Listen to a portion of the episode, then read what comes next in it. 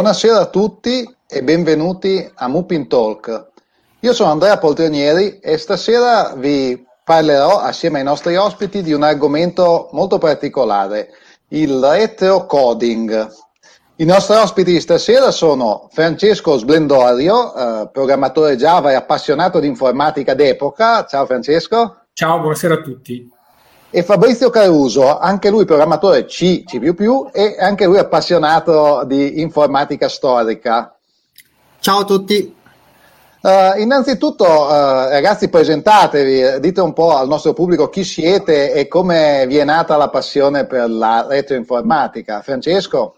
Sì, allora io, come, come hai detto tu poc'anzi, oggi faccio il programmatore Java, ma diciamo il mio mestiere nasce de, da, tanti anni fa, quando ero ragazzino. E come, come una storia comune a molti di noi, cioè, da ragazzino mio papà mi ha regalato un Commodore 16, e peraltro è stato uno Spectrum o un, o un MSX, e niente, di lì è nata la passione. Non, non sapevo cosa fosse, ho scoperto che, che cosa interessante potesse essere un computer, e di lì, insomma, quindi la, il mio essere appassionato di informatica d'epoca ha radici, diciamo, nella mia storia. E tu invece Fabrizio, cosa ci dici? Beh, io ho un percorso simile, eh, quindi da ragazzino, da bambino programmavo su un Commodore 64, eh, fu amore a prima vista, poi nella vita ho fatto e sono un, un, l'informatico di mestiere eh, ma adesso negli ultimi anni mi sono, mi sono rimesso a, a, scrivere codice per queste macchine. Codice per queste macchine, eh, cioè a fare retroprogrammazione, mm, programmare per macchine eh, antiche o comunque superate. Um, Esattamente, però questa definizione è un po' vaga. Uh, voi, dal vostro punto di vista, de, cosa definireste la retroprogrammazione? Ognuno per come la vede. Innanzitutto, Francesco, cos'è il retrocoding, la retroprogrammazione? Allora, per me eh, io la definirei una, una, ricerca filologica. Cioè, è come, è come quando a scuola, a, si, io ho fatto il liceo scientifico, è come quando studi latino, cioè tu studi una lingua che non c'è più, eh, per capire come si è arrivato, eh, come si è arrivati oggi e scoprire, eh, scop- cioè, vabbè, mh, mm, scoprire, far scoprire se fai un po' di divulgazione, perché se ci sei cresciuto lo sai, che una macchina che ha 30 anni fa esattamente le stesse cose che fa una macchina oggi, cioè fare calcoli. Quindi è una, un, un, viaggio nel passato per scoprire l'origine di, di, quello che facciamo oggi. A me piace questo, questo aspetto. Conoscere il passato per comprendere il presente. Esatto, ma mm, a, volte diventa anche una sfida, diventa anche una specie di gioco incastri, perché mm, cioè, le risorse che hai oggi ovviamente sono milioni di volte quelle che avevi in passato, anche se quello che fai alla fine è lo stesso. Ed è anche una sfida intellettuale.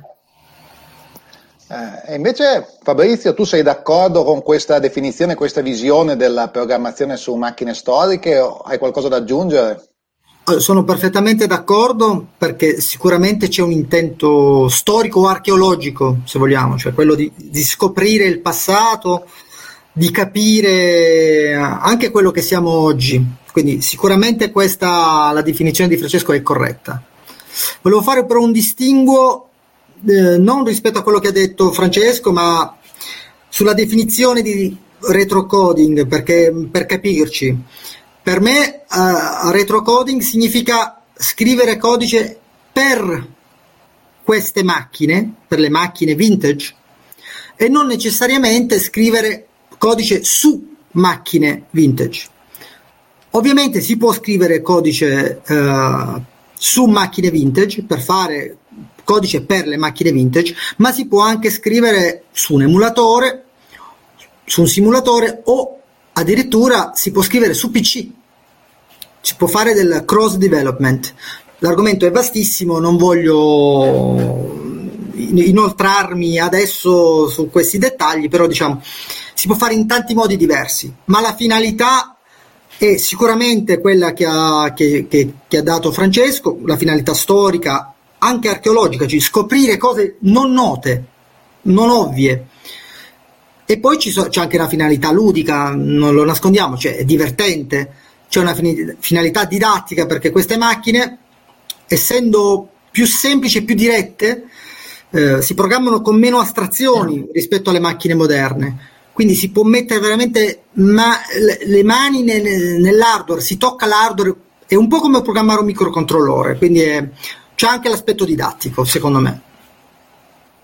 Interessante questo discorso dell'aspetto didattico. Potrebbe avere uh, un aspetto didattico preponderante la programmazione su, ma- su, macchine d'epoca o per macchine d'epoca, probabilmente per macchine d'epoca sarebbe più adeguata, uh, perché potrebbe mischiare la didattica appunto all'aspetto ludico. Ah, ho scritto un programma per un Commodore 64. Ritenete che abbia una valenza didattica, potrebbe avere una valenza didattica generalizzata. Fabrizio l'ha appena accennato. Francesco, tu cosa ne pensi? Uh, sì, uh, sono assolutamente d'accordo. Chiaramente va contestualizzata. Um, cioè io personalmente lo faccio anche, soprattutto perché mi diverto tantissimo diciamo, su, su, questa cosa qua. Però l'aspetto didattico va contestualizzato, per esempio, sul, uh, sull'utilizzo delle risorse. Per esempio, io mm, una volta ho ottenuto una, uno speech su questo argomento, sulla retroprogrammazione, durante la, la Global Game Jam a Milano. C'è stato un evento presso un, un, un, istituto e io ho, ho fatto una, un intervento di questo tipo. La Global Game Jam, per chi non lo sapesse, eh, consiste in una gara mondiale in cui mh, si dà un tema e in un giorno o insomma in un tempo limitato va sviluppato un gioco con quel tema per qualunque piattaforma. Eh, si parla soprattutto di piattaforme nuove. Io ho spiegato ai ragazzi che mentre in quel caso la risorsa limitata era il tempo, retroprogrammare significa avere come risorsa limitata la memoria e la, la velocità, di, insomma, il, la banda di calcolo. Quindi sicuramente è un esercizio utilissimo per lavorare in ristrettezza e in scarsità di risorse. E può essere molto formativo questo. Uh, sì, assolutamente. Mm, sì, no, se, se, se mm, finisco un attimo. Certo. Eh, io, adesso programmo, io adesso programmo in Java chiaramente su, su architetture enterprise, quindi, ma anche in quel caso um, a volte, cioè non a volte, sempre bisogna scegliere la struttura giusta per contenere un certo tipo di dato.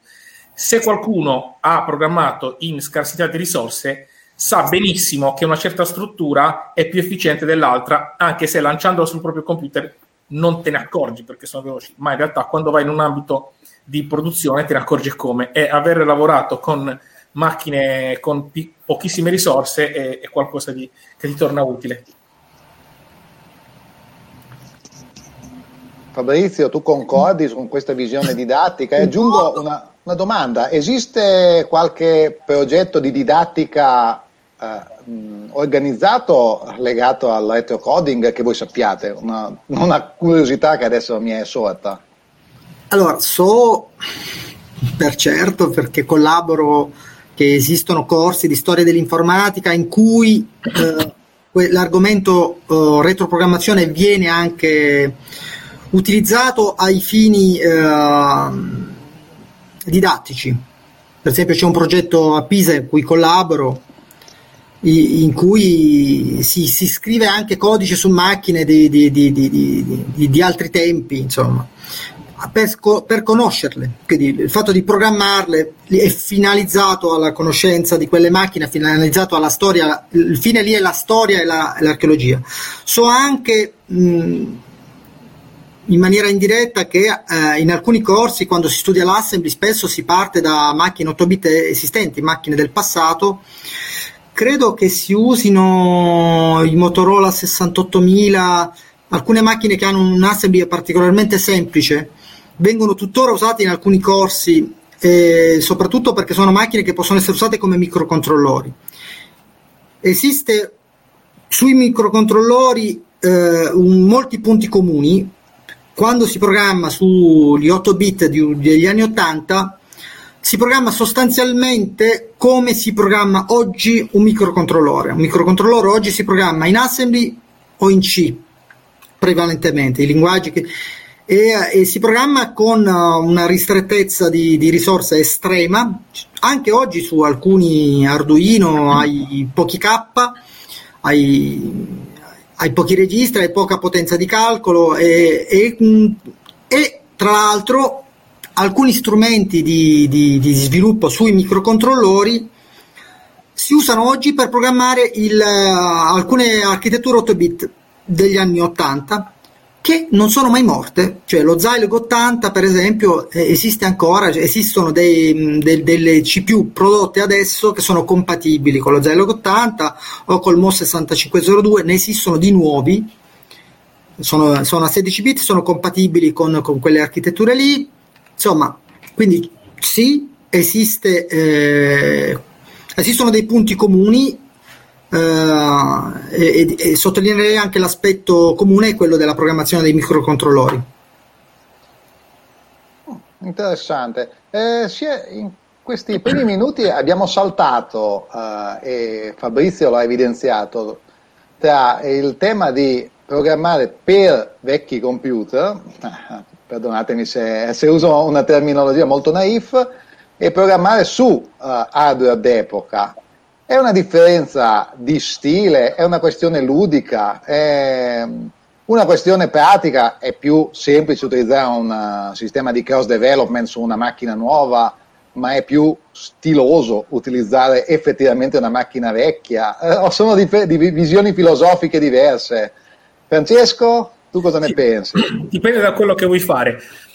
Premesso che anche negli anni Ottanta le, le, grosse software house che non fossero fatte da ragazzi che programmavano in cameretta, già allora venivano utilizzati i, i, cross, i sistemi cross developer. Chi programmava mh, mm, per uh, in sostanza il, il, NES, il Nintendo, non, non è che programmava sul NES, perché il NES non ha neanche una tastiera. Uh, ma anche per C64 c'erano grosse software house che lavoravano in cross development. Si tratta di quello che vuoi fare. Mm, io ho fatto sia una cosa che l'altra. Mi ricordo qualche anno fa, proprio per, dire, per fare un personale viaggio nel tempo, um, mi sono messo a scrivere su Commodore 128 in modalità CPM, utilizzando il Turbo Pascal per CPM, eh, il gioco delle, delle otto regine con una semplice interfaccia grafica. Avevo, diciamo, eh, scoperto il CPM perché all'epoca ne sentivo solo parlare, ma non avevo il, uh, il Commodore 128, non avevo il 1571 e quindi non, non potevo utilizzarlo. Ho studiato il CPM qualche anno fa, ho la sua storia, come è nato, perché è stato superato, una storia interessantissima che possiamo anche raccontare, e ho quindi voluto tornare a, a quel tempo per scrivere un gioco per Commodore 128 in CPM. E così, eh, questa è la versione DOS, questa che state facendo vedere. Comunque è molto simile alla versione che c'è su, su CPM. Eh, e ho ricopiato, è, è, un, è, gioco che quello lì per DOS che ho fatto tanti anni fa, l'ho fatto per CPM. E allora mi sono armato di una, una Reu 1750, quindi un'espansione RAM che faceva da RAM disk. Ho tenuto il computer acceso per una settimana perché è più veloce la RAM disk, con tanto di gruppo di continuità per evitare sbalzi di corrente.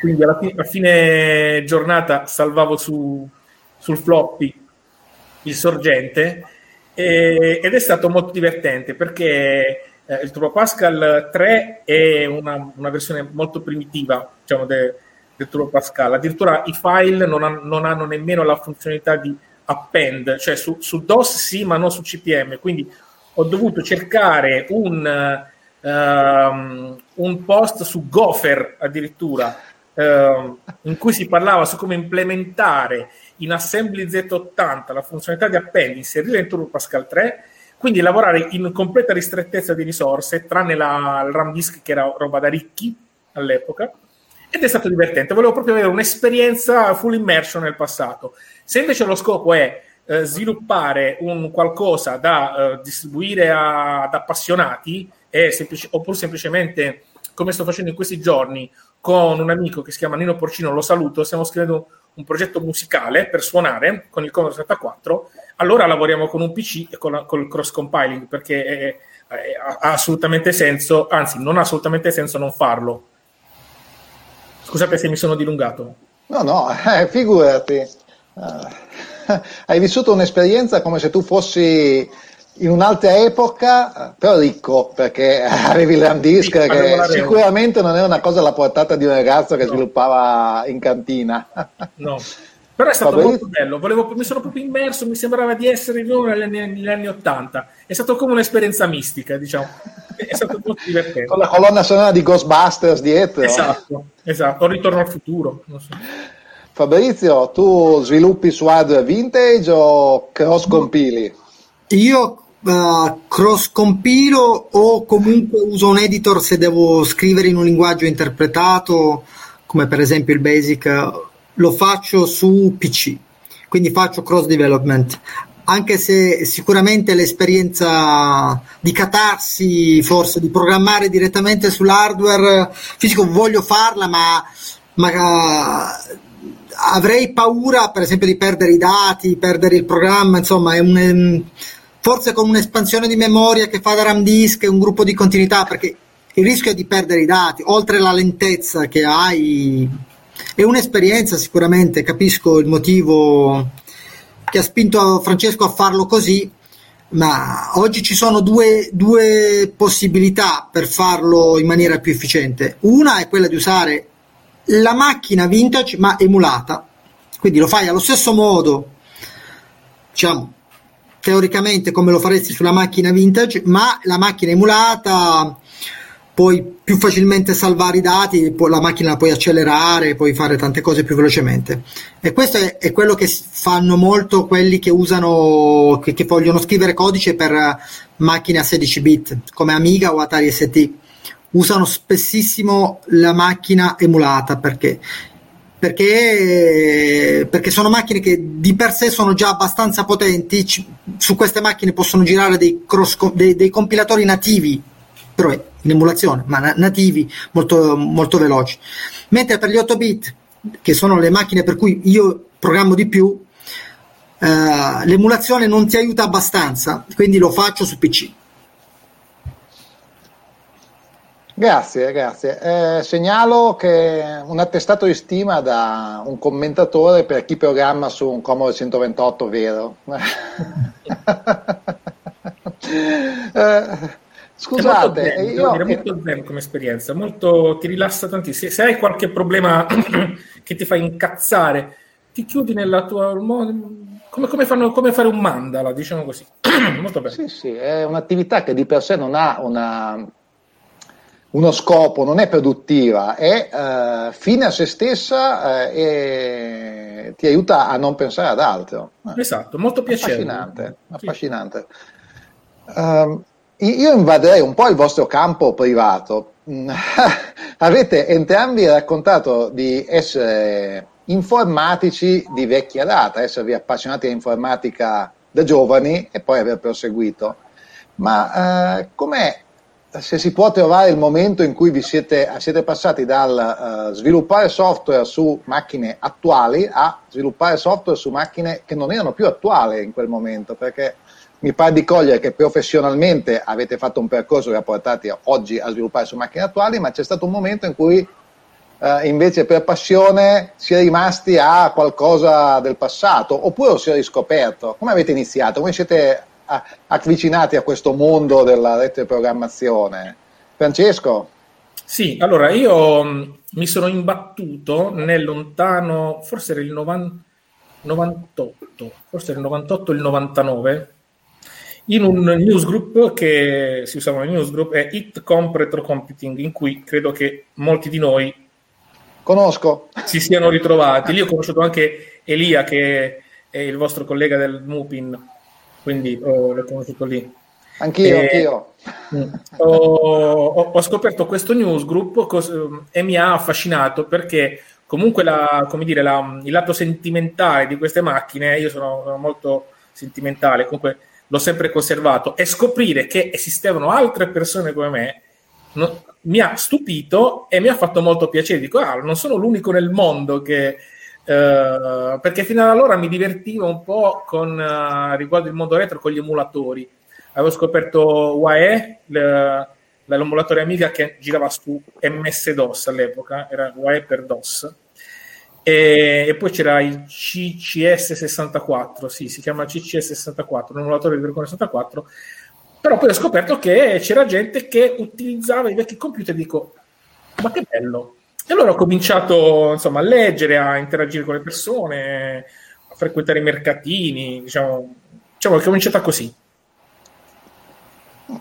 Eh, è una bella storia. E Fabrizio invece ha un percorso simile, qualcosa di diverso? Non è, Anche non... tu sei stato su It Comparative Computing? No, no, non sono Vai. stato lì, sono sempre stato incuriosito da, dagli emulatori, dalla possibilità di, diciamo, di ingannare la macchina e fargli chied- credere di essere un'altra macchina.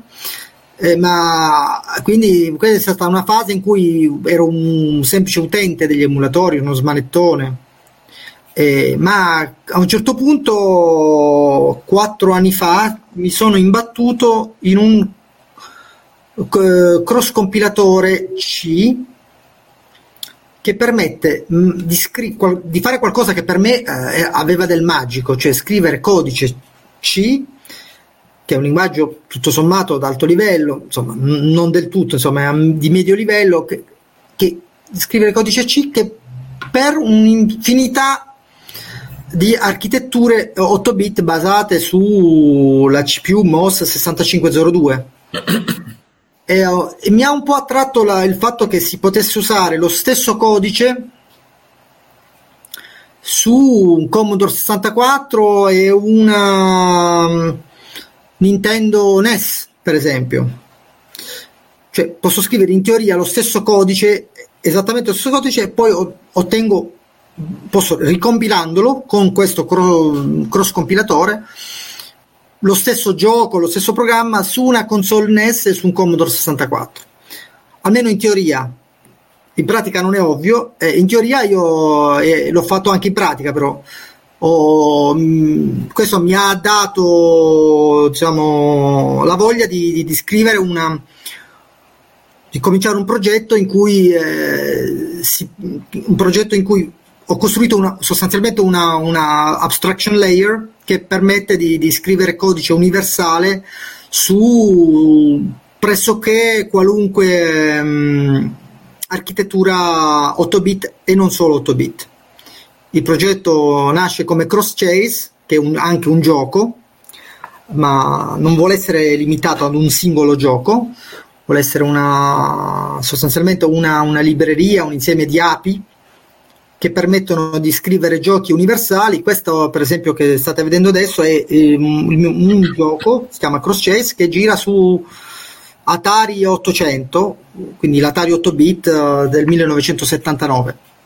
E questo stesso gioco lo ricompilo, questa è la versione VIC-20, lo ricompilo su 200 diverse architetture, quindi computer, console, console portatili, anche calcolatrici scientifiche, come per esempio le calcolatrici scientifiche della Texas. Questa è la versione ZX81, bianco e nero, con i soli caratteri, eh, utilizzando lo stesso identico codice, cioè tutto quello che state vedendo è lo stesso gioco con lo stesso identico codice, eh, scritto con il linguaggio C e la mia libreria che fa da, da astrazione dell'hardware. Del, quindi ho scritto una, una retro HAL sostanzialmente. Quindi se ho capito bene, tu sviluppi su una macchina moderna, eh, compili con una toolchain attuale utilizzando un certo framework e poi compili con architetture target diverse, queste 200 architetture antiche. Non compilo con un framework, compilo con un meta framework, cioè ho un framework di framework, uso un, più di una dozzina di dev kit perché compilo per qualunque architettura o quasi qualunque architettura, per esempio sugli 8 bit uh, compilo anche per i Motorola della serie 68000 dei Motorola, ovviamente Zilog 80, MOS 6502, ma anche per gli Intel 8080, anche per cose molto esotiche come i, i Cosmac 1802 che sono le, le CPU che girano su, sulle sonde spaziali sostanzialmente. Cioè wow. il mio gioco gira anche su, quali, su, quali sonde, quali sonde spaziali, non quelle lanciate oggi, credo? No, ma sull'Hubble Telescope c'è stato questo, su uno dei, c'è stato anche questa, questa CPU, perché questa, la, la Cosmac 1802 è una CPU che è stata costruita anche in, in una versione resistente a, sostanzialmente alle radiazioni e alle temperature estreme. E, e quindi uh, è, una, è un'architettura degli anni 70 addirittura Wow. Negli Credo ultimi che... giorni sto lavorando soprattutto uh, per estendere il Mita framework, se vogliamo, li, ma, sostanzialmente sono delle API, non è, ho semplicemente astratto l'hardware, espongo delle API comune, comuni per una miriade di architetture diverse. Non, non sono l'autore dei compilatori, ovviamente, io collaboro con i, con i compilatori, apro a loro tanti ticket, tante bug, certe volte faccio dei bug fixing, io stesso faccio delle pull request, sistemo alcune cose, soprattutto nelle librerie, non nella, nel compilatore vero e proprio, i compilatori non li ho mai toccati direttamente, faccio dei, delle, delle, o delle, dei bug, apro dei bug o li correggo io quando, quando ci riesco, eh, ma lo faccio per una miriade di... attualmente sono una, più di una dozzina le, i, i cross compilatori che uso io. Complimenti, complimenti, un risultato tecnico di cui sei molto orgoglioso, immagino. Sì, sono però, de- molto però... contento, ma è un, è un, lavoro enorme che non finirà mai sostanzialmente perché aggiungo sempre nuove, nuove, nuove architetture e voglio, vorrei uh, uh, che divenisse veramente una, um, quello che già è in parte, cioè una, uh, qualcosa di totalmente indipendente dal gioco che ho fatto, ne ho fatti un paio, cioè vorrei che, la, venisse rilasciato come un, una specie di meta dev kit un, eh, perché ancora ho qualche dipendenza col tipo di gioco che faccio io, col tipo di giochi che ho scritto io. Quindi non, ho, non, è, non, è, un progetto finito, ma è a buon punto ed è già utilizzabile. Complimenti, Com'è? complimenti. Mi dicono mitico Fabrizio dal pubblico.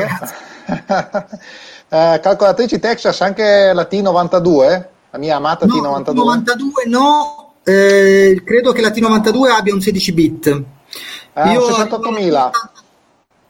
Eh, il 68.000. Per quello c'è un altro dev kit che devo integrare che è un GC, una variante del GCC per Texas, ma ha alcuni problemi, è un po' buggato. Ho, lo, lo, l'ho considerato, allora, la mia architet- mio diciamo, framework uh, nasce soprattutto per gli 8 bit, ma l'ho anche già esteso agli 16 bit, cioè posso compilare anche in maniera molto sperimentale per Amiga, per Atari ST. Ok, allora, allora ci, conto, ci conto di averlo per la 92 prima sì, o poi. il problema è che io dipendo da, dal compilatore. Cioè, che non se il compilatore eh, non mi compila il mio codice, che è in ANSI C, ho dei problemi. Comunque sì, eh, non, lo, non, lo, escludo, devo riguardarlo. Esiste una versione di GCC per, quel, per, i, per le calcolatrici Texas 16 bit. Ok, ok. Ah, è un progetto notevole, devo dire. Eh, Francesco, Invece tu come retroprogrammatore eh, hai un progetto, un risultato tecnico eh, di cui sei particolarmente fiero o che ti ha dato particolari soddisfazioni anche a livello di pubblico?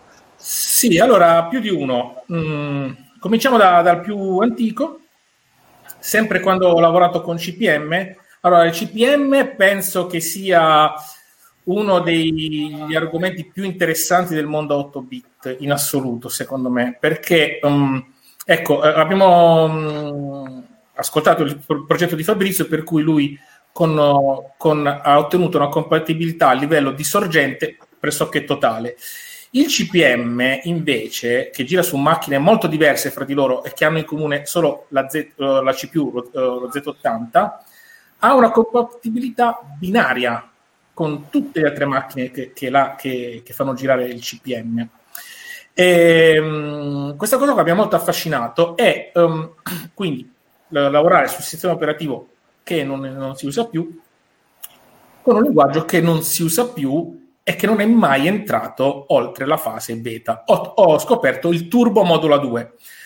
la Borland uh, stava sviluppando il Turbo Modula 2, non l'ha mai rilasciato. Tra l'altro, l'autore del Turbo Modula 2 è um, Odersky, che è l'autore di, di, Scala. Per chi conosce Scala, è lui che ha, ha, programmato il Turbo Modula 2, che si può scaricare come Abandonware. Eh, lo sviluppo del Turbo Modula 2 è stato abbandonato in favore poi del Turbo Pascal 4, che ne eredita una, una gran parte delle funzionalità. Quindi ho scoperto questo compilatore per, per CPM mai rilasciato e mi sono detto perché uh, non faccio proprio una ricerca filologica, cioè provo a scrivere un gioco che uh, giri su tutte le macchine CPM utilizzando un compilatore che mai nessuno ha mai utilizzato. Cosa, ci, cosa potrebbe mai andare storto? Infatti è un po' buggato, ma, ma è stata anche questa la sfida. Eh, la differenza tra le macchine CPM è appunto allora il punto di forza è il punto di debolezza è, punto, è, è l'input output mentre per esempio le macchine MS-DOS mm, diciamo, l'output a caratteri spesso è ottenuto scrivendo nella memoria con un accesso diretto alla memoria memoria video il CPM eh, di per sé non fornisce questa funzione a meno che non andare nel dettaglio della singola macchina, il che lo rende automaticamente non cross-platform. Il CPM è basato sul terminale. Ci, ci sono vari terminali diversi. Io ho scritto una libreria cross-terminal, non cross-platform, cross-terminal, che ha funzioni del tipo cancella schermo, posiziona cursore, cancella riga, cambia colore se è disponibile o no, in modulo 2. E poi ho scritto un gioco che è il Gorilla, il, Gorilla, il famoso Gorilla.bus eh, che c'è sotto QuickDOS, l'ho scritto in modulo 2, ma per CPM è lo stesso codice eseguibile, lo stesso .com, perché l'estensione è .com, come così, che per le origini che ha il DOS dal CPM, um, ehm, gira su qualunque macchina CPM e con tutta una serie di terminali che ho previsto, fra cui il classico VT100, la DM31 che è implementato dalla Commodore 128, eh, anche il Memotex MTX ho implementato e tutta una serie di, di terminali. È stato molto bello questo qua. a livello di pubblico, scusate, a livello di pubblico non ha avuto tanto successo. Um, un altro progetto, invece un progetto che ha avuto molto successo a livello di pubblico è un, um, ecco, questo l'ho scritto, come diceva Fabrizio prima, su un emulatore di CPM su macchina moderna. Quindi su un PC. Invece, invece ciò di cui parlavi prima è stato sviluppato su macchine antiche, su eh, le, le, le, otto regine sono macchine antiche, invece questo modulo cross ah, okay, okay, sull'emulatore CPM su un computer moderno. Uh, un progetto che invece ha avuto tanto successo a livello di pubblico è, è un progetto cui, di cui sono coautore, nel senso che mi sono inserito, è scritto con il compilatore che, di cui parla Fabrizio, il CC65, è uh, l'Ultimate Term, uh, cioè un emulatore di terminale per accedere alle BBS con un Commodore 64 utilizzando la, la, la 1541 Ultimate o una Ultimate 64. Ehm, c'era una, un post di un mio amico che si chiama Federico Di Dato, che saluto, ciao cioè Federico, è colpa sua se mi sono buttato in questa roba, che segnalava questo programma che si chiama Ultimate Term, che c'era già, che però presentava vari bug, andava in crash in alcuni casi e aveva dei problemi. In realtà eh, era semplicemente una demo di una libreria, cioè lo scopo della, del repository da cui insomma, è stato tratto. Era la libreria per lavorare con la Ultimate Term. Allora io ho scoperto che era open source, ho contattato l'autore e ho detto senti, posso entrare nel team di sviluppo? Lui fa, prego, fai pure. Allora ho preso in mano l'Ultimate Term in forma, come dire, prototipale e, e l'ho fatto diventare un prodotto finito. Um, è scritto in C, eh, per Commodore 128 80 colonne e per Commodore 64 ovviamente a 40 colonne e queste sono alcune BBS visualizzate che si possono navigare tra l'altro con un altro mio progetto che, di cui poi vi parlerò. E, e, e niente, adesso Ultimate Term è molto utilizzato più su CSDB e ha raggiunto una forma piuttosto matura. Questo ha avuto molto successo e se ho ancora un po' di spazio, vi parlo dell'altro progetto che mi piace tanto. Posso? Ma certo, se ti piace tanto. E, e che invece ha avuto più successo ancora, nel senso che ci sono delle persone che, dall'Australia e dall'America che, con cui sono in contatto che lo stanno utilizzando, e questa cosa mi rende molto felice. Cioè, mh, mm, sono poche le persone con cui sono in contatto, ma il fatto che siano così lontani mi, mi, mi piace. È in pratica un framework um, che non è sviluppato su computer antichi, non gira su computer antichi, ma si utilizza su computer antichi. In che senso? È un motore eh, server, back-end, per generare delle BBS in patch. Quindi si chiama, infatti, si chiama patch BBS Builder, sono quelle che abbiamo visualizzato prima. Il computer che abbiamo visualizzato prima era la mia BBS, un esempio di applicazione. Esatto, sono solo degli esempi. Scusa, cos'è il patch? Non è detto sì, che tu hai ragione, hai ragione. Perdonami, perdonami. Il patch è il set di caratteri del computer Commodore 8 bit, che quindi comprende lettere maiuscole e minuscole, numeri, simboli grafici e uh, caratteri di controllo tipici per il cambio colore, per il posizionamento del cursore, eh, cancellazione schermo, eccetera. E somiglia molt, molto, anche se non è, non è, assolutamente la stessa cosa, al um, televideo, diciamo, diciamo, così, anche se è completamente diverso. E, um, io, quello che ho sviluppato è, sta, è un... Um, questo è un televideo simulato con il mio framework il, uh, il, framework gira su un computer Linux o Windows ed è un processo server. Fornisce una serie di primitive, quindi un, un DSL, un Domain Specific Language, in cui il programmatore della BBS sviluppa le funzionalità. Una volta lanciata sul server, qualunque Commodore 64 collegato in rete tramite varie soluzioni che può essere il modem WiFi o la Ultimate 2 o una scheda RRNet compatibile, si collega alla BBS e niente, la, la naviga. Um, esatto, questo, questo, qui è un esempio, è la mia BBS, nel senso che utilizzo il mio framework uh, in cui visualizzo de, de, dei post, vabbè si chiama il post, il giornale, uh, di siti scritti in WordPress. Um, dovrebbero esserci delle foto anche in cui visualizzo i vostri post del Mupin, perché, perché ce l'avete in, in WordPress. E, um, queste persone con cui sono in contatto, di cui, di cui dicevo, ecco esattamente, questo è il vostro sito. Essendo in... Autoreferenziale, come guardare dentro uno specchio, parla proprio no. di Mupin Talk. Esatto. Di questo Mupin Talk. C'è proprio il post di oggi. Uh, queste persone di cui vi parlavo sono, uno è americano, l'altro è um, australiano, hanno scritto le loro BBS con il mio framework, di questa cosa sono molto contento. Uno di due addirittura mi ha detto no, no, non conoscevo Java, ma dal momento che il tuo progetto era interessante mi sono messo a studiare Java. Cioè questo qui non conosceva Caspita. Java, Io l'ho scritto in Java perché è, è, semplicemente il linguaggio con cui lavoro più spesso e si poteva fare anche in Python o, o in altre mi qua soddisfatto. E, um, lui si chiama Jeff.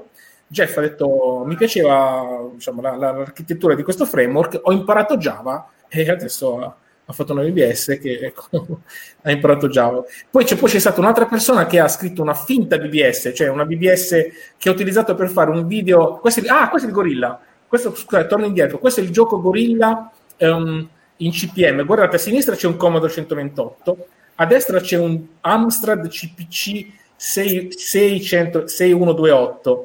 Um, come vedete, a sinistra il 128 è a colori perché um, il terminale implementato consente i colori. Invece sul CPC il terminale implementato in modalità CPM non ha i codici controllo colori, anche se di colori ce ne ha tantissimi in Amstrad CPC. E quindi ho mm, diciamo, downgradato diciamo, la, automati- viene automaticamente downgradata la grafica, però il gioco è lo stesso, vedete? Viene visualizzato. E il codice eseguibile è lo stesso, è proprio la, il codice macchina eseguito è identico. La cosa bella è questa. Ecco, questo sì, risponde risponde a una domanda che ci facevano al pubblico, il software CPM funzionerà ugualmente su qualunque computer CPM. Quindi esatto, esatto. La, quello che cambia è il trattamento dei codici di controllo del terminale, dipende da che terminale è collegato. Perché se, lo, se viene implementato o colleghi fisicamente Uh, per esempio un K-Pro ha un terminale, no, il K-Pro c'ha già il suo schermo, vabbè, um, diciamo l'Altair 8800, no? Sì, sì. Uh, chiaro, chiaro. VT100 userai dei codici diversi se hai un terminale ADM31. Sì, e, questo, e, questo, avveniva anche nei, nei, nei software d'epoca, tipo WordStart, quando partiva ti chiedeva su che terminale sono e tu gli chiedevi, gli esatto, dicevi VT100 e lui usava i codici di controllo VT100. Se gli dicevi ADM3A, lui andava in, in, in ADM3A, cioè il software e oggi penso su Linux ci sia qualcosa che si chiama Terminfo che fa qualcosa di simile, che fa questa Sì, è in automatico e, e, mentre allora dovevi te- dirglielo tu all'avvio, ma il binario è lo stesso, solo che il binario deve, se fatto in maniera da funzionare su più terminali, deve uh, avere una parte di codice che è per ogni tipo di terminale, ma è una parte veramente minuscola del codice che deve gestire i codici di controllo e gli escape uh, codes anche di, diversi per questi quindi il software d'epoca CPM avrebbe funzionato uh, su qualunque hardware al netto della configurazione della selezione del terminale collegato. Esatto. Era, era hardcodato nel codice, cioè WordStar penso che ti chiedesse tre, aveva, aveva tre opzioni non, penso che Francesco ne abbia messe più di quelle che un, c'erano un tempo. Sì, sì, ne ho messe 8, 9, non mi ricordo. Però penso che, penso che Vortex ne avesse 3 o 4. Alcuni software non ne avevano, alcuni software giravano solo sul terminale VT100, esatto, VT52. Esatto. Alcuni avevano l'opzione per, per essere più universali.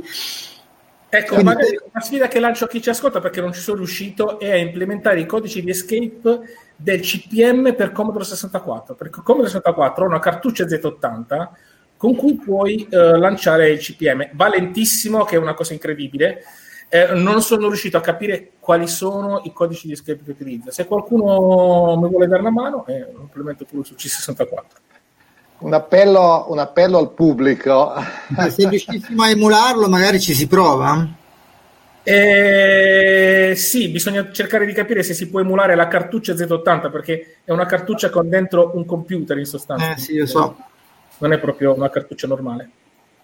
E non doveva neanche essere una cosa molto diffusa, sarà stata anche piuttosto no. costosa. Costosa e poi girava soltanto su, alcuni, su alcune revisioni della scheda madre del 64. Quindi una cosa... Sì, una cosa veramente di nicchia. Sì, uh, sì. I software che avete citato ora, che avete sviluppato, uh, se si potessero mandare indietro nel tempo, sarebbero software di successo, di grande uso. Mi chiedo, ma oggi uh, c'è un ritorno economico? Esiste un business legato al retro coding? Um, c'è un mercato? Esiste qualcuno che uh, offre, vende, commercia? Non dico che diventa ricco, ma esiste un qualche tipo di mercato o è solo una passione? Se tu retro com- i retro-programmatori sono spinti solo dalla passione e dal divertimento. Allora, eh, rispondo io? Ah, prima Francesco, uh, poi Fabrizio. Ok, uh, allora io personalmente non ci guadagno niente, non credo che nessuno comprerebbe mai i miei lavori, non credo. Però c'è chi fa dei lavori veramente di qualità anche industriale. E, ehm, e ora non mi, Psitronic credo si chiami. Ci sono delle, delle piccole aziende fatte da poche persone che fanno dei giochi uh, per, com- per, plus 4 e per C64, li vendono anche su cartuccia. Di solito è, c'è il download libero o con offerta libera, più per i collezionisti, ehm, chi vuole l'oggetto fisico vendono um, proprio la cartuccia e sono dei, gioiellini.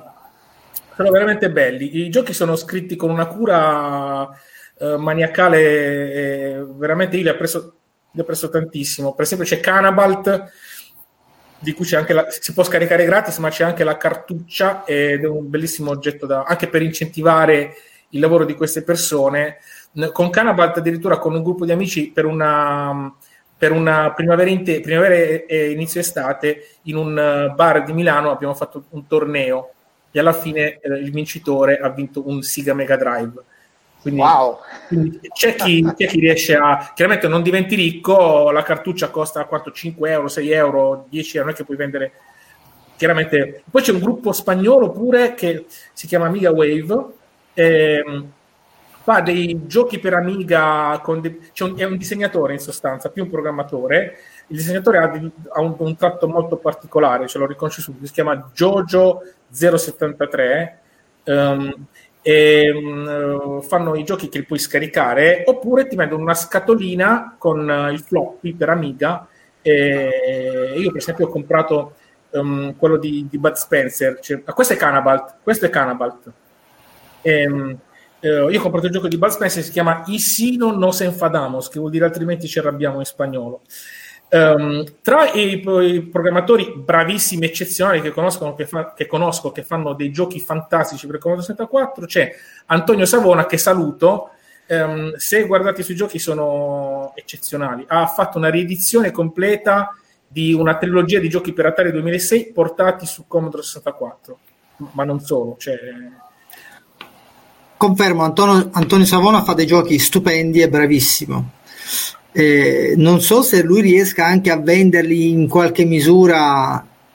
Confermo tutto quello che ha detto Francesco, è un mercato di nicchia, di... è la nicchia della nicchia, proprio una però qualcuno si riesce a non credo che qualcuno riesca a camparci che qualcuno riesca a guadagnare qualcosina a pagarsi le spese sì eh, parliamo di, di, di, qualità inimmaginabile quasi eh, negli anni 80 eh, sicuramente possibile adesso sia grazie perché ci sono più conoscenze c'è internet insomma adesso è più facile scoprire tutto di una macchina, mentre, eh, mentre allora no, allora era difficile. Inoltre, inoltre abbiamo avuto 30 anni di tempo per studiare la macchina quando... Sì. Sì, non solo, ma o- oggi si, usano, si usa il cross development eh, ed è molto più facile mh, dibagare, scrivere codice in maniera molto più comoda.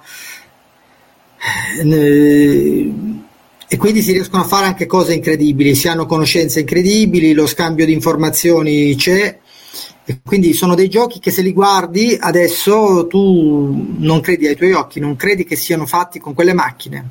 Per esempio su alcune macchine un po' meno fortunate commercialmente come il Commodore 128, eh, come il Commodore 16 o il, il Plus 4 eh, sono fatti dei giochi adesso che sono a livello del Commodore 64, graficamente sono, cioè, sono molto simili, per certi aspetti migliori di quelli di un Commodore 64, perché qualcuno ha capito come... non era possibile, o almeno sì, sembrava. Sì, sono riusciti a fare cose assurde, incredibili. Mi, mi chiedono uh, dal pubblico se c'è qualcuno che ha fatto anche Super Mario Bros. per Commodore 64 sì. come retro development. Sì, non noi. no, no, non qualcuno di voi, se è stato fatto. Sì, sì è stato fatto di recente. Sì, eh, il programmatore si chiama Zero Page, uh, si conosce solo il nickname di, questo, di questa persona, non si, non, so, non si, sa chi sia. Eh, ovviamente la Nintendo ha fatto sparire tutto, però, come dire, il gioco... Si trova, si trova. trova si ha trova. fatto sparire, ma non sparisce mai niente completamente oggi. Sì, si trova la Nintendo ha minacciato, non è ben chiaro se, se sono minacce vere o presunte, comunque sì, non ha gradito. Eh è una proprietà intellettuale di un certo valore. Una, esiste, allora, nel, negli anni Ottanta esisteva una versione illegale che si è diffusa in Italia che era il Giana Sister, Super Giana Sister penso si chiamasse, che era un clone Giana Sisters, no? Great, Great, Great Giana Sister, esatto.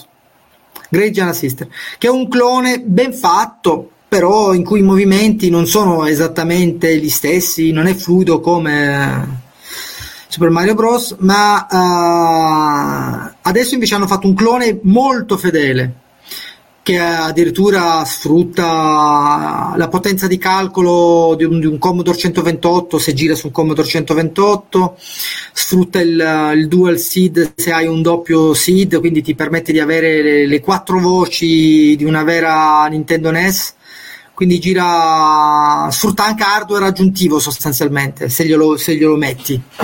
Wow. Eh, mi citano anche i Doom-like su Amiga OCS. Io l'ho soltanto visto un video, non ho ancora capito se esiste veramente. Io, allora, può essere fatto con, facendo dei compromessi. Esiste una versione pure per Commodore VIC-20. Quindi, eh, credo che di averne vista anche una versione sulla mia T92, se ricordo bene. La T92 è un 16 bit molto potente, un 16 bit. Eh, un sì, VIC-20 sì. è un 8 bit uh, molto zoppo, insomma. Una macchina eh. stupenda, ma, insomma, però con tutta l'espansione arriverà a, penso a 40k con la massima espansione.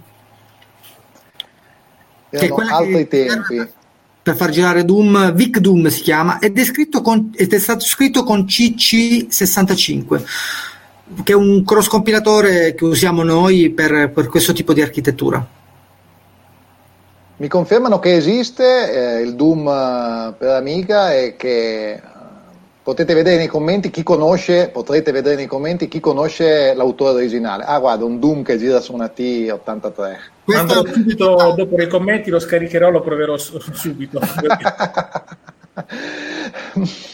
Allora, si è capito che non c'è un grandissimo giro economico eh, e si è capito anche che il lavoro eh, tecnico che ci sta dietro è un lavoro di un certo livello, cioè non è una cosa fatta male, è un lavoro eh, tecnicamente eh, notevole. La domanda che eh, quelli più ingenui tra noi si possono fare, perché lo fate? Cosa vi spinge a questa cosa? Qual è la motivazione? È una gratificazione? Un, come diciamo prima, come fare un mandala o mandala? Eh, un modo per concentrarsi. Fabrizio, tu perché, perché, dedichi il tuo tempo libero a questa attività? ci sono, va- ci sono vari, varie motivazioni. Allora, non, nel mio caso, e eh, suppongo ugualmente quello di Francesco, non c'è la motivazione economica. Assolutamente lo faccio perché perché mi piace, mi, mi, gratifica. Sicuramente non lo nego, c'è anche un po' il sentimento di nostalgia per quell'epoca che, che, è passata, insomma, per cui si fa anche per quello. C'è anche un motivo un po' forse più serio, quello da storico, esatto. da archeologo. Ma è nostalgia di un'epoca che non hai veramente vissuto, perché quando c'era il Big 20 tu eri piccolo, non, No, no, io ho programmato, su un VIC 20, io okay. ho 47 anni e mezzo. E il VIC 20, più del VIC 20? Io il VIC 20 ce l'ho avuto tra le mani. Bene, bene, prego, prego, continua pure. Quindi no, no, no, io ho cominciato, il mio primo programmino l'ho scritto su un Commodore VIC 20 e poi ho avuto Commodore 64, eccetera. Quindi, quindi che la, la, il piacere di programmare in generale, che è un piacere che io ho anche programmando su macchine moderne, il piacere di, della nostalgia e poi il motivo anche storico-archeologico perché scoprire quelle macchine. Scop- allora, nel mio caso a me piace anche ehm, diciamo, l'aspetto un po' più accademico, collaboro con, uh, con l'Università di Pisa per fare ricerca in, eh, in, storia dell'informatica, quindi ho fatto, ho fatto un lavoro uh, accademico sulla, sulla, storia del basic e degli home computer uh, nei, pa- nei, paesi dell'est negli anni 80 e continuo a collaborare con l'Università di Pisa, quindi c'è anche un intento di ricerca, insomma, di... e, e, e, poi c'è anche una cosa che ho, che ho citato prima, che la programmazione a basso livello su queste macchine è molto simile alla programmazione moderna che si farebbe sui microcontrollori. Si programma con ristrettezza di hardware, di, di risorse in generale, si programma in C, in assembly. Non è eh, tempo perso, ecco, secondo me non è tempo sprecato. E poi un esercizio mentale notevole. E quindi un giochino che ho scritto in 10 righe di Basic. Wow. Francesco, sei d'accordo? Assolutamente sì. Uh, in più aggiungo a livello personale la, la, curiosità e il desiderio di mettere mani su computer che da quando ero un ragazzo o un ragazzino ho desiderato ma non potevo avere perché non potevo comprare tutto quello che volevo. Mi ricordo all'epoca c'erano i Papersoft, il, um, delle, per chi non lo conosce erano delle rivistine, ma penso che li conosciamo tutti, sono delle rivistine in cui c'erano programmi da copiare per diversi computer. Hm? E c'era per C64, per Spectrum, per T99. Io mi divertivo, io avevo il Commodore 16 e poi il Commodore 64 ho avuto, sul, quando avevo i Papersoft e eh, usavo un Commodore 64 e mi incuriosivo delle altre piattaforme, quindi leggevo, quindi come dire, eseguivo nella mia mente eh, il software per le altre piattaforme. E per esempio il Basic 364 era poverissimo e leggevo invece comandi draw, plot, circle per Spectrum, perché chissà co- che cosa fanno, posso disegnare un cerchio senza fare casino con le piccole bocche, che figata. E, ehm, e poi mh, mi sono divertito un po' che con gli emulatori, per esempio per C64 c'era un simulatore di Spectrum, non un emulatore perché il linguaggio macchina ovviamente non poteva eseguirlo essendo la CPU diversa, però il BASIC lo implementava molto bene. E quindi poi col, col simulatore di Spectrum mi ero divertito a copiare i programmi per Spectrum. E quindi quando è arrivata la, la, la, la passione retro computing, ho detto adesso me, me, li, me, li, procuro, me li compro e mi metto a, a divertirmi con lo Spectrum vero, no? con i tasti di gomma. Mi sembrava qualcosa di molto esotico, molto bello, ma anche altri computer. 128 da, da, negli anni 80 non ce l'avevo però leggevo gli stati, dicevo che bello i comandi per gli sprite, che bello, e adesso, adesso lo faccio. E niente, questa è una delle motivazioni. Le altre concordo con Fabrizio, cioè il lato storico. Per esempio, um, se si studia in Basic del Commodore 64, che questo è Papersoft, come la generazione dei numeri casuali, in Java o C Sharp funziona esattamente allo stesso identico modo. Quindi uh, capire che molte cose non sono cambiate Um, capire come invece altre cose sono cambiate. Per esempio, in, nei linguaggi moderni, Java, C, C Sharp, quando si, c'è un if, una valutazione di un'espressione booleana, c'è uh, la short circuit. In sostanza, devo, se devo controllare una condizione, faccio un esempio, and una seconda condizione, se la prima condizione è falsa, la seconda neanche la vado a guardare. Questa cosa qua sembra un semplice discorso di ottimizzazione che in passato non c'era. In realtà non è solo ottimizzazione, perché si può fare in modo di... Mm, cioè, se, se, non c'è la, la, la, la short, short circuit evaluation, tu, entrambe le condizioni vanno valutate e potrei avere dei, um, delle condizioni al contorno in cui la seconda condizione genera un errore durante la valutazione. Non so se riesco a spiegarmi, forse sono troppo complicato. Ho scritto un articolo su Retro Academy. Se cercate Short Circuit Evaluation su Retro Academy trovate la spiegazione in, in italiano, non in, eh, in, non so, in confusionese, come sto dicendo adesso. Ho scritto proprio un articolo con degli esempi, con vari linguaggi, con più compilatori dello stesso linguaggio. Uh, quindi com- come le cose sono cambiate anche nel mondo de- de- dei compilatori, quindi come ci si è evoluti. E questo, quello che dici mi, mi, uh, è, è, è, è, molto interessante, sì è vero che nei, nei, nei linguaggi di allora if A and B uh, non, stesso, non, ha lo stesso significato sem- semanticamente di, di, di adesso, perché adesso se, se, a, se a è falso uh, si ferma lì, mm. mentre a loro no, mm. quindi deve valutare anche B e questo può avere degli effetti collaterali importanti e non solo. L'ha detto in italiano lui, bravo. Non volevo dire un italiano, eh, Perché ha avuto più tempo per pensarci, mentre tu lo spiegavi lui lo, lo pensava. Eh, esatto, esatto. eh, e, e cioè, esatto, no. e questo è interessante. E se la regia mostra del codice in Basic che ho scritto io di alcuni dei giochini, vi, vi faccio vedere, vi parlerei di un'altra motivazione per cui um, oggi si, si, può scrivere, ecco questo qui, che sembra geroglifico, è un intero gioco che ho scritto in sole 10 righe con non più di 80 caratteri per riga in Basic Vintage che non è, non è Visual Basic, è una, un'altra cosa. In questo Basic Vintage uh, non esiste la Short Circuit Evaluation, ma uh, if A e B vanno valutati entrambi A e B e, e questa è una, una, cosa interessante perché qui ehm, questo è stato fatto per una sfida. Oggi come allora esiste la, la SIN, insomma delle sfide tra programmatori in cui ci si sfida chi è, fa il gioco più, più carino con le, le, restrizioni più assurde, come per esempio scriverlo in basic arcaico con solo 10 righe, massimo 80 caratteri per riga. Questo si fa per il puro divertimento di farlo perché ed è, una, è un, ed è una gara che ha avuto un successo enorme negli ultimi anni e si chiama Basic Ten Liner. Invito chiunque fosse appassionato di, o chi, chiunque volesse imparare a programmare in Basic e provarci. Non è difficilissimo, anche se ci devi perdere delle ore.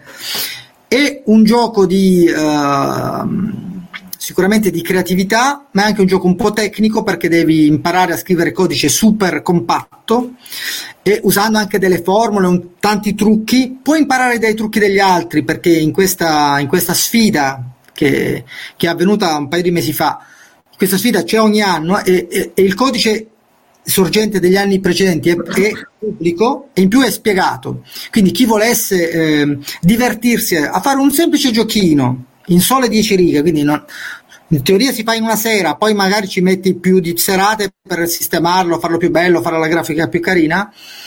Eh, è una sfida diver- divertentissima, è un po' anche un gioco ad incastri, una specie di un sudoku, un Tetris se vogliamo, perché, perché non potendo superare gli 80 caratteri per riga e non potendo mettere eh, troppi if, perché un if eh, in basic di quell'epoca, non avendo blocchi, non, ci sono i blocchi del, del, del C, del, del, Java, del JavaScript, praticamente ti, ti, ti sprechi, sprechi una riga, ogni if sprechi una riga. Quindi devi ingegnarti e puoi fare dei giochi come quelli che state vedendo. Questo gioco è, è uno dei miei giochi, scritto in 10 righe per un Commodore VIC-20, si chiama Space Journey ed è un gioco con, anche con un po' di grafica, ci sono vari tipi di meteora, ci sono dei missili che puoi prendere, puoi sparare, c'è una navicella disegnata, tutto in soli, me, in meno di 800 byte per un Commodore VIC-20. E questo partecipa a una gara? Non ha vinto, anche se a me è piaciuto tanto. Come, come sei classificato? Io, il mio, il mio, io, sono arrivato in quella categoria, ho partecipato nella categoria più, più, dura, perché, non perché voglio fare il figo, ma perché mi piace di più la categoria con meno caratteri, in cui devi, devi mettere più formule, più... Devi, sei più hai più vincoli, quindi in quella categoria sono arrivato quarto e con un gioco che si chiama The Horde, che è un gioco in cui sei, devi uccidere degli zombie che ti vengono addosso ed è per il Commodore 16. Quindi ho preso una medaglia di legno. Complimenti, complimenti. Mi chiedono uh, se i ten liner si fanno anche in altri linguaggi oltre al basic, se esistono ten liner in C uh, o se è una cosa tipica che si fa in basic. Io conosco, allora, il concetto di one-liner, two-liner, penso che sia un po' universale, i one-liner esistono pure in Python, esistono tantissime sfide in linguaggi moderni e antichi. Io non sono a conoscenza di sfide moderne sul, eh, diverse dal basic sul numero di riga, ma su assembly per esempio ci sono sfide da sempre sul numero di, sulla dimensione del binario tipo 4K, 512 byte, 1K. Questo è The Horde, questo è arrivato quarto ed è per il Commodore 16, scritto sempre in 10 righe con massimo 80 caratteri. Comandi un arco con una freccia e hai questi zombie che diventano sempre più veloci, ti vengono addosso e tu devi farli fuori a... colpendoli con delle, con delle frecce. Notevole. E tutto questo Notevole. scritto in basic interpretato con i vincoli e con i bug e con i problemi e le contorsioni mentali che devi fare per scrivere in un basic eh, di quell'epoca. Mi fanno notare che l'elettrocoding è sotto gli occhi dei CTO delle grandi aziende, eh, che diventa un modo per conoscere gente veramente competente, gente veramente capace. Cioè, ci sono un sacco di cose da fare in questo mondo. Non lo sapevo. spero, spero di una, in una chiamata da parte di Google. In, in, ogni caso, in ogni caso, questo secondo me sarà anche vero. In generale, eh, io lo faccio perché mi diverto. Ma sì, mi può anche dare un po' di visibilità, nel senso che comunque io mi alleno, è comunque un esercizio mentale, soprattutto quello che faccio in C, non è così dissimile da quello che farei scrivendo in C per un microcontrollore o anche in C ad alto livello. Sicuramente è utile metterlo su GitHub, ti dà visibilità, permette di fare delle collaborazioni con, con, tante persone, programmi, comunque programmare fa sempre bene ad un programmatore, più programmi eh, diventi, diventi più bravo. Sicuramente lo stile di programmazione ad 8 bit eh, è diversa da quella che che faresti su una macchina moderna e non, non usi gli stessi pattern che usi nella programmazione moderna, sono i pattern non puoi fare programmazione ad eventi, cioè potresti anche, ma in genere è una programmazione a, veramente a basso livello. Certo, certo.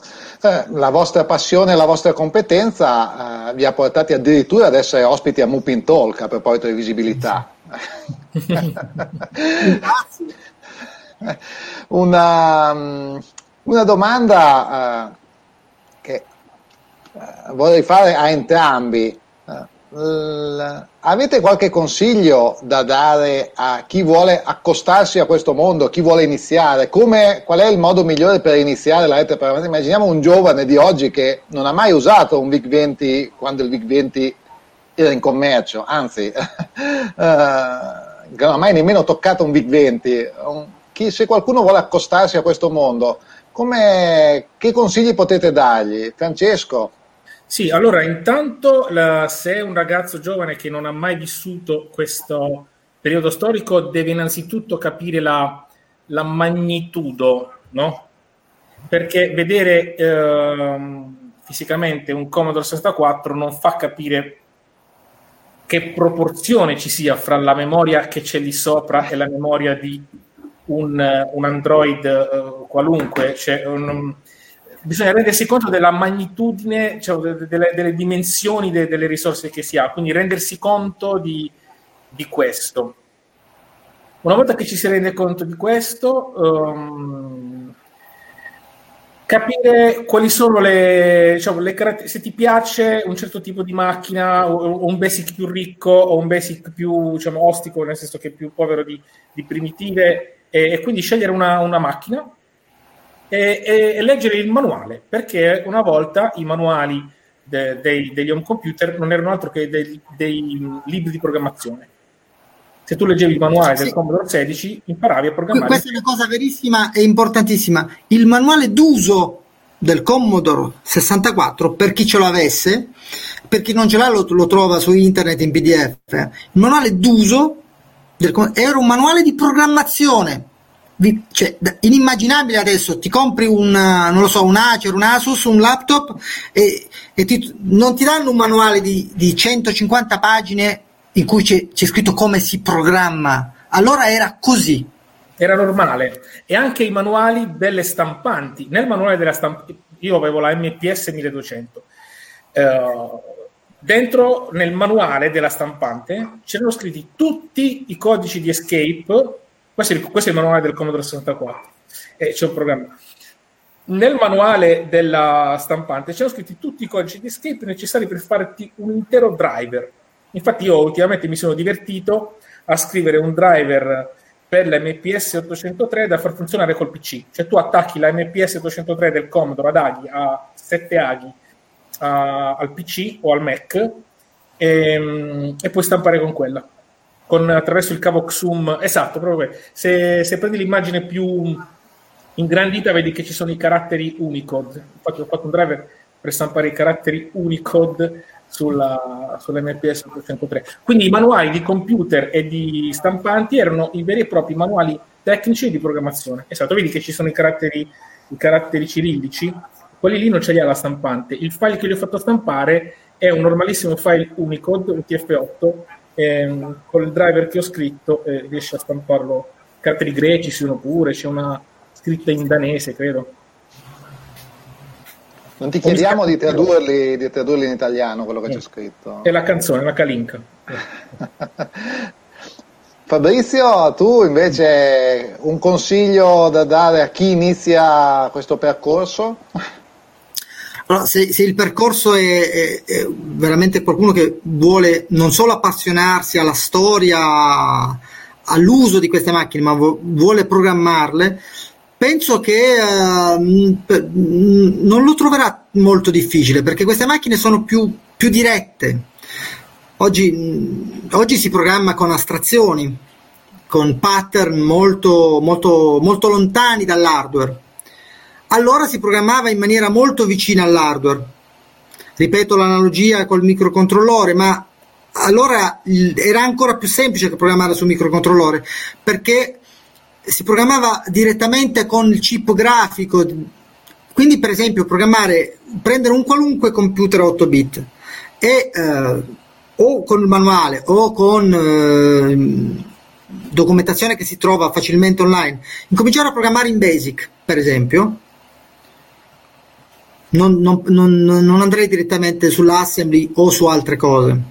È un, una cosa che farei anche per scoprire eh, com'era la programmazione su quella macchina.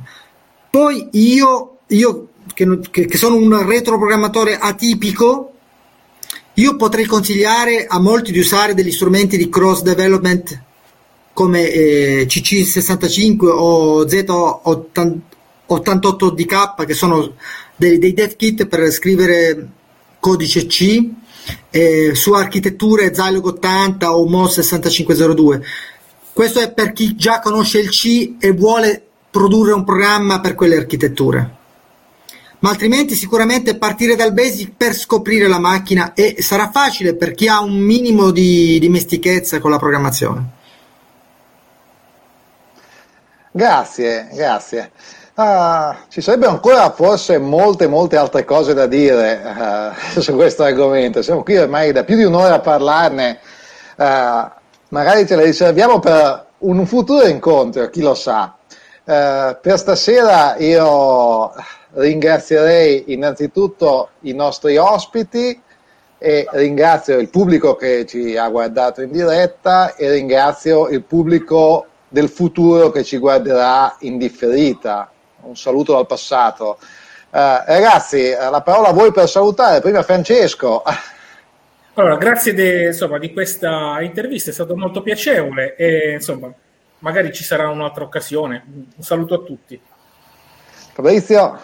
Grazie per questa opportunità. Uh, eh, spero che voi po- potrete seguirci nei, nei, nostri, nei nostri progetti magari metteremo anche dei link uh, dei, dei, dei, nostri progetti che potrebbero anche coinvolgervi in qualche modo e vi, vi ringrazio per averci, per averci, seguito.